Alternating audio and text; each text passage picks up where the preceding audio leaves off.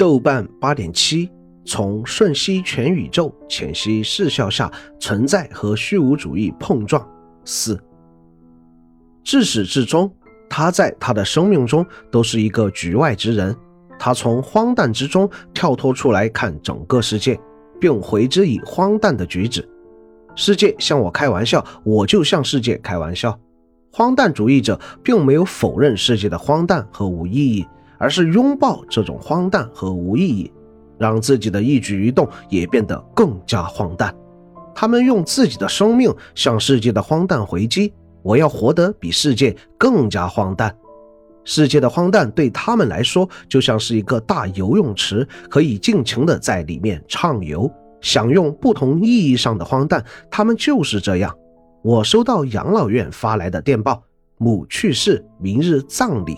警告。这等于什么也没说，也就是在昨天，荒诞即为信条，荒诞即为存在。虚无主义是三者之中最好解释的一个，因为它的核心思想就是一切皆无意义，一切皆无价值。历史上有很多虚无主义的演化，如历史虚无主义、达达主义、朋克主义、解构主义、后现代主义等等等等。就有部分学者持其或多或少拥有虚无主义性质的观点。虚无主义者认为，所有的真理是不存在的，亦或是存在，但是永远无法达到。所以，追求真理是徒劳的。而世间一切不是真理，即为虚无，毫无意义。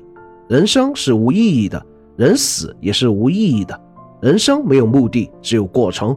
所谓的终极目的是虚无的，是尼采。对上帝已死命题下的诠释，虚无主义色彩很容易使人堕入自我否定的深渊。从否定真理到否定一切啊，历史、社会、存在三者皆为伪概念。时间失去了其本有价值，历史不堪回首，未来不堪期待，这就是虚无主义。去你的叉叉世界，一切皆无意义，我又为何追寻？这就是他们的态度。现在我们温习了有关存在主义、荒诞主义、虚无主义的三胞胎的知识。需要注意的是，这三者没有任何一者符合马克思主义哲学的精神内核。其二、其三，消极厌世的态度和其一，唯心论的本质，都使其不具有完全正确性。但是，纵然他们不为真理，但是对其展开讨论，仍是丰富我们自身哲学观念的一种很有效益的方法。而听友们可以从篇幅看出，我个人对存在主义是非常喜爱的。其虽唯心，但是我很欣赏这种无意义中创造意义的哲学观点，像花一般的绽放。影片对于这三个主义的表现，主要集中在艾弗琳和乔伊这一对母女身上。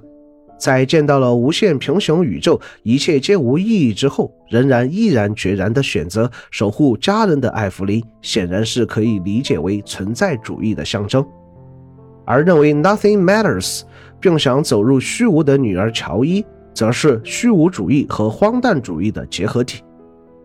电影中第一个吸引我眼球的就是乔伊制造出来的百吉饼。看完这个片段，感受到编剧这里定有某一种意义上的象征在里面。由于文化差异，我并不是很了解里面的百吉饼究竟是什么。于是我上网一查，紧接着一切都说得通了。百吉饼是美国纽约最流行的面包，有点像炸面包圈，所以又叫硬面包圈。台湾叫做贝果面包，百吉饼最大的特色就是在烘烤之前，先用沸水将成型的面团略煮过。经过这道步骤后的百吉饼就产生一种特殊的韧性和风味。一般会将它切成两个圆形，涂 cream cheese 来吃，也有涂果酱、蓝莓酱、巧克力、蜜糖、牛油、花生酱等，又或者夹生菜、番茄、腌肉。牛肉、鸡肉、三文鱼等，像三文治那样夹着配料来吃，口味变化多端。这就相当于中国的大饼卷万物，啥都能加，万用面包。那么在电影中，它又表达了什么呢？乔伊将自己乃至整个世界的一切东西都加入了这个百吉饼，这本是一切，但是他却坍塌成了虚无。这其中自然包含着最后那句 “Nothing matters” 中的虚无主义思想。万事万物融合在一起，到头来却坍缩成黑洞，什么都是虚无，什么都没意义。这就是百吉饼，它是世界，也是人生，更是虚无和荒诞。乔伊走进百吉饼，就是走向虚无。这虚无可能是死亡，也可能是其他的什么，但是对于乔伊来说都一样，他们都是虚无。对于见识了无限平行宇宙、脑内有无数个自己而受到全知的折磨的乔伊，一个虚无主义者，百吉饼也便象征着他的终极，他的终结。这就是艾弗林的存在主义。纵然无限平行宇宙一切皆无意义，但我仍然爱着你。是上文我的简述中的那几句。什么是 everything everywhere all at once？是纵然平行宇宙无限可能，一切皆无意义，但是我依然在这里爱着你们。我也要赋予我自己意义，赋予这爱一份，亦或是无限份的意义。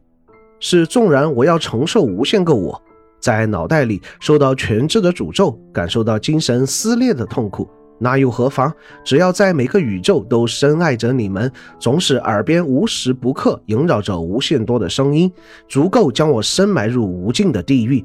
我也能倾听你们说的每一句话，我也能从无限个的你们那里感受每一个你们。是懂得宽容的力量，是懂得对自己女儿放手，让她做她真正的自己。是不让上一辈在自己身上的压迫力不再一次抹杀掉一个青春的灵魂，重蹈自己以往的覆辙。是与生活和解。是罗曼·罗兰所言：这世界上只有一种英雄主义，就是在看清生活的真相后依然热爱它。平行宇宙一直都是探讨虚无主义的一个非常好的载体。无穷多的宇宙，无穷多的分支，更能衬出选择的无意义、世界的荒谬感。乔伊虽然被虚无主义吞噬，但是他心中仍埋了一颗种子。这颗种子让他穿过无数噪音，找到了他的母亲。为什么不去一个更好的宇宙线？这只是时间的一小部分。如果它是一小部分时间的碎片，那我就去珍惜它。当无限平行宇宙世界之荒谬昭然若揭。